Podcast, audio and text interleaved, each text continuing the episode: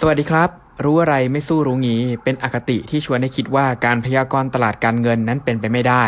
แต่จะดีกว่าไหมถ้าเรามาเรียนรู้จากพอร์ตรู้งี้ของคนที่ทายตลาดถูกทั้งหมดไปกับผม ดรจิติพลพฤกษาเมธานันเพื่อเราจะได้ไม่ต้องพูดคำว่ารู้งี้ในตลาดอีกต่อไป วันนี้วันที่ 7 มีนาคมนะครับ ก็กลับมาพบกับพอร์ตรู้งี้ episode ที่ 3 นะครับ ประจำสัปดาห์นี้ แน่นอนว่าสัปดาห์ที่ผ่านมาเนี่ยตลาดผันผวนมากมายนะครับ ไม่ว่าจะจากไวรัสโคโรนานะครับ อีกส่วนหนึ่งก็มาจากการเลือกตั้งของสหรัฐหลายคนอาจจะสับสนว่าตกลงแล้วทำอะไรดีอะไรได้กำไรอะไรขาดทุนธีมหลักในตลาด ตอนนี้พอร์ตรู้งี้บอกว่าอะไรนะครับ เริ่มกันที่ตลาดเงินก่อนพอร์ตรู้งี้ในสัปดาห์ที่ผ่านมานะครับซื้อทองคำเข้าไป แล้วก็ขายสกุลเงิน emerging market โดยเฉพาะอย่างยิ่งในฝั่งของรัสเซียและในฝั่งของบราซิลนะครับได้กำไรจากการซื้อทอง 5.5%นะครับแล้วก็ขายบราซิเลียนลิวได้กำไรมาอีก 3.3%นะครับธีมหลักเห็นได้ชัดเลยว่าตลาดยังอยู่ในโหมดของการปรับลดความเสี่ยง ในขณะเดียวกันนะครับก็ภาพรวมหลักก็ยังเป็นการลด ปริมาณการถือครองดอลลาร์ลงนะครับ เราจะเห็นได้ชัดเจนว่าจากสัปดาห์ก่อนและสัปดาห์ก่อนหน้าเนี่ย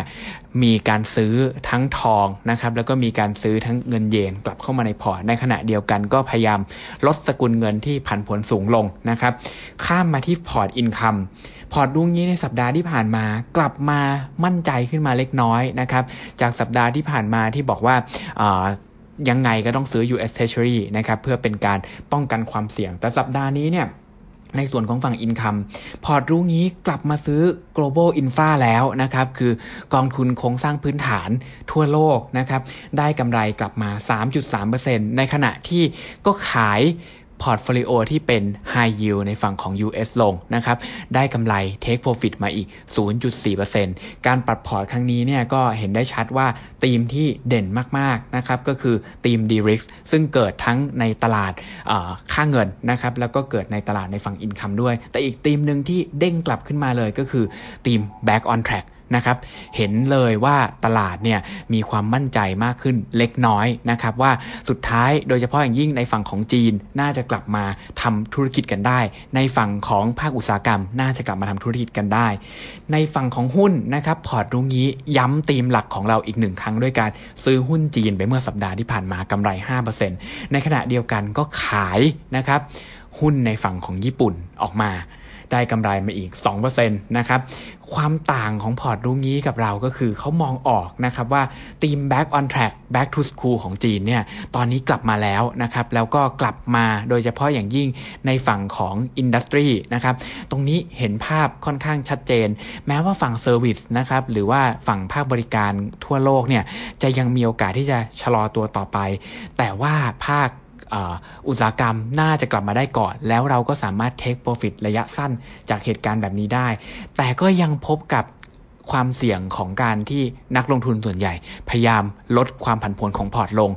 สินทรัพย์ที่ได้รับแรงหนุนจากเหตุการณ์นี้ก็คือค่าเงินเยนนะครับ ค่าเงินเยนแข็งค่าลงมาจากระดับถ้าเราจำกันได้นะครับ เมื่อไม่กี่สัปดาห์ที่ผ่านมายังอยู่ 112 เยนต่อดอลลาร์ตอนนี้ลงมาเหลือ 106 นะครับ ลงมาทีเดียว 600 เบสิสพอยต์ก็ต้องบอกว่าเป็นการลงที่ กดดันในส่วนของการลงทุนในฝั่งของญี่ปุ่นชัดเจนนะครับก็ทำให้การลงทุนในฝั่งของญี่ปุ่นเนี่ยเรียกว่าปรับตัวลดลงประกอบพร้อมกันกับค่าเงินเยนนะครับ ตรงนี้ทำให้พอร์ตรู้งี้เนี่ยในสัปดาห์ที่ผ่านมานะครับ เรายังเวทเหมือนเดิมนะ3 3 4นะครับก็คือซื้อเงิน30ซื้อตราสารหนี้หรือสินทรัพย์ที่สร้างผลตอบแทน 30 ในขณะเดียวกันก็ซื้อหุ้นหรือสินทรัพย์ที่ ขยับเคลื่อนไหวตามภาพรวมของเศรษฐกิจอีก 40%นะครับ ได้กำไรมาอีก 6.79%ครับ ในสัปดาห์ที่ผ่านมา ในสัปดาห์หน้าสิ่งที่เราจะต้องเจอนะครับ ในช่วงวันจันทร์อังคาร จะมีการรายงานตัวเลข GDP ทั้งญี่ปุ่น แล้วก็ในฝั่งของยุโรป จุดนี้อาจจะบอกว่าเป็นจุดที่เก่าไปแล้วนะครับ เพราะว่าเป็นการรายงานตัวเลข GDP ในฝั่งของออประเทศหลักในไตรมาส 4 ที่ผ่านมานะครับ ตอนนี้ทุกคนคงสนใจไตรมาส 1 เป็นหลัก ในขณะเดียวกัน วันพฤหัสนะครับก็จะมีการประชุมของคณะกรรมการนโยบายการเงินในฝั่งของยุโรป ตรงนี้ผมคิดว่าค่อนข้างน่าสนใจนะครับ ครั้งล่าสุดที่มีการปรับดอกเบี้ยนะครับการปรับดอกเบี้ยเงินฝากของธนาคารกลางยุโรปเกิดขึ้นในเดือน 9 ปีที่ผ่านมา ตอนนั้นยังเป็นประธานธนาคารกลางที่ชื่อว่ามาริโอดรากิอยู่ ตอนนี้เปลี่ยนเป็นคริสเตียลากาดนะครับ ครั้งนี้นักวิเคราะห์กว่าครึ่งนะครับ ครึ่งหนึ่งมองว่ามีโอกาสที่จะลดดอกเบี้ยไปได้อีก จากเงินฝากที่ติดลบอยู่ 0.5 ลงไปเป็นติดลบ 0.6 ในขณะเดียวกันก็มีอีกครึ่งหนึ่งนะครับที่ยังมองว่าโอกาสจะลดเนี่ยยังไม่มาถึงนะครับแล้วก็คิดว่าธนาคารกลางยุโรปยังน่าจะคงอัตราดอกเบี้ยที่ลบ 0.5 ตรงนี้ก็ต้องมาติดตามกันนะครับว่าเหตุการณ์ไหนจะเกิดขึ้น โดยส่วนตัวแล้วผมก็ยังเชื่อว่านโยบายการเงิน ไม่ใช่จุดแข็งนะครับแล้วก็ไม่ใช่นโยบายที่จะสามารถ กู้วิกฤตศรัทธาจากปัญหาไวรัสโคโรนานี้ได้นะครับในขณะเดียวกันในฝั่งของยุโรป ก็ใช้นโยบายการเงินที่ติดลบ ซึ่งก็ทำให้เศรษฐกิจโดยเฉพาะอย่างยิ่ง ในฝั่งของภาคการธนาคารชะลอตัว การลดดอกเบี้ยลงไปอีก ไม่น่าจะส่งผลดีกับเศรษฐกิจอย่างที่ทุกคนหวังไว้นะครับก็ต้องมาตามดูกันว่าจะลดลงหรือเปล่านะครับในส่วนของดอกเบี้ยในฝั่งของยุโรป ส่วนสุดท้ายก็คือ ข้ามมาในฝั่งของอเมริกาในวันศุกร์นะครับจะมีการรายงานดัชนีความเชื่อมั่นของผู้บริโภคของมหาวิทยาลัยมิชิแกนนะครับตรงนี้ทุกคนมองว่าน่าจะปรับตัวลดลงจากระดับร้อยกว่าจุด ลงมาเหลือ 95 จุดนะครับตรงนี้เป็นความกลัว ปัญหาไวรัสโคโรนาที่เกิดขึ้นในฝั่งของอเมริกาอย่างชัดเจนนะครับ สรุปธีมหลักให้ฟังอีกหนึ่งครั้ง ในสัปดาห์นี้ยังมีธีมเดิมๆอยู่นะครับ ที่ต่อเนื่องมาจากสัปดาห์ก่อน 2 ธีมก็คือธีมลดความผันผวนนะครับ ความผันผวนที่ปรับตัวสูงขึ้น ดัชนี Wix Index อย่างที่คุยกันไปนะครับ ถ้าไม่ปรับตัวลดลงตลาดจะพยายามลดความผันผวนของพอร์ตลงเองโดยอัตโนมัตินะครับธีมนี้ยังคงอยู่แล้วก็เป็นบวกกับไม่ว่าจะเป็นทองคำนะครับหรือว่าในส่วนของไฮยิวก็ต้องขายนะครับแล้วก็สกุลเงินที่ผันผวนเยอะๆก็ต้องขายในขณะเดียวกันนะครับธีม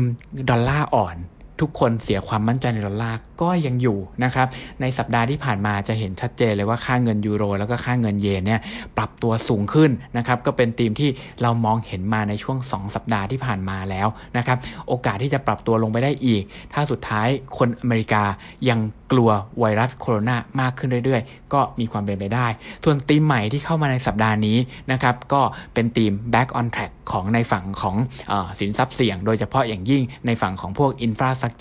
หรือ industry นำโดยฝั่งจีนนะครับ ผมเชื่อว่าธีมนี้อาจจะเป็นธีมสั้นๆ ที่เกิดขึ้นก่อนที่จีนจะรายงานตัวเลขเศรษฐกิจในช่วงของไตรมาสหนึ่งออกมานะครับ เพราะฉะนั้นถ้าทุกคนรับเอาเนื้อหานะครับจากพอร์ตรุ่งนี้ไป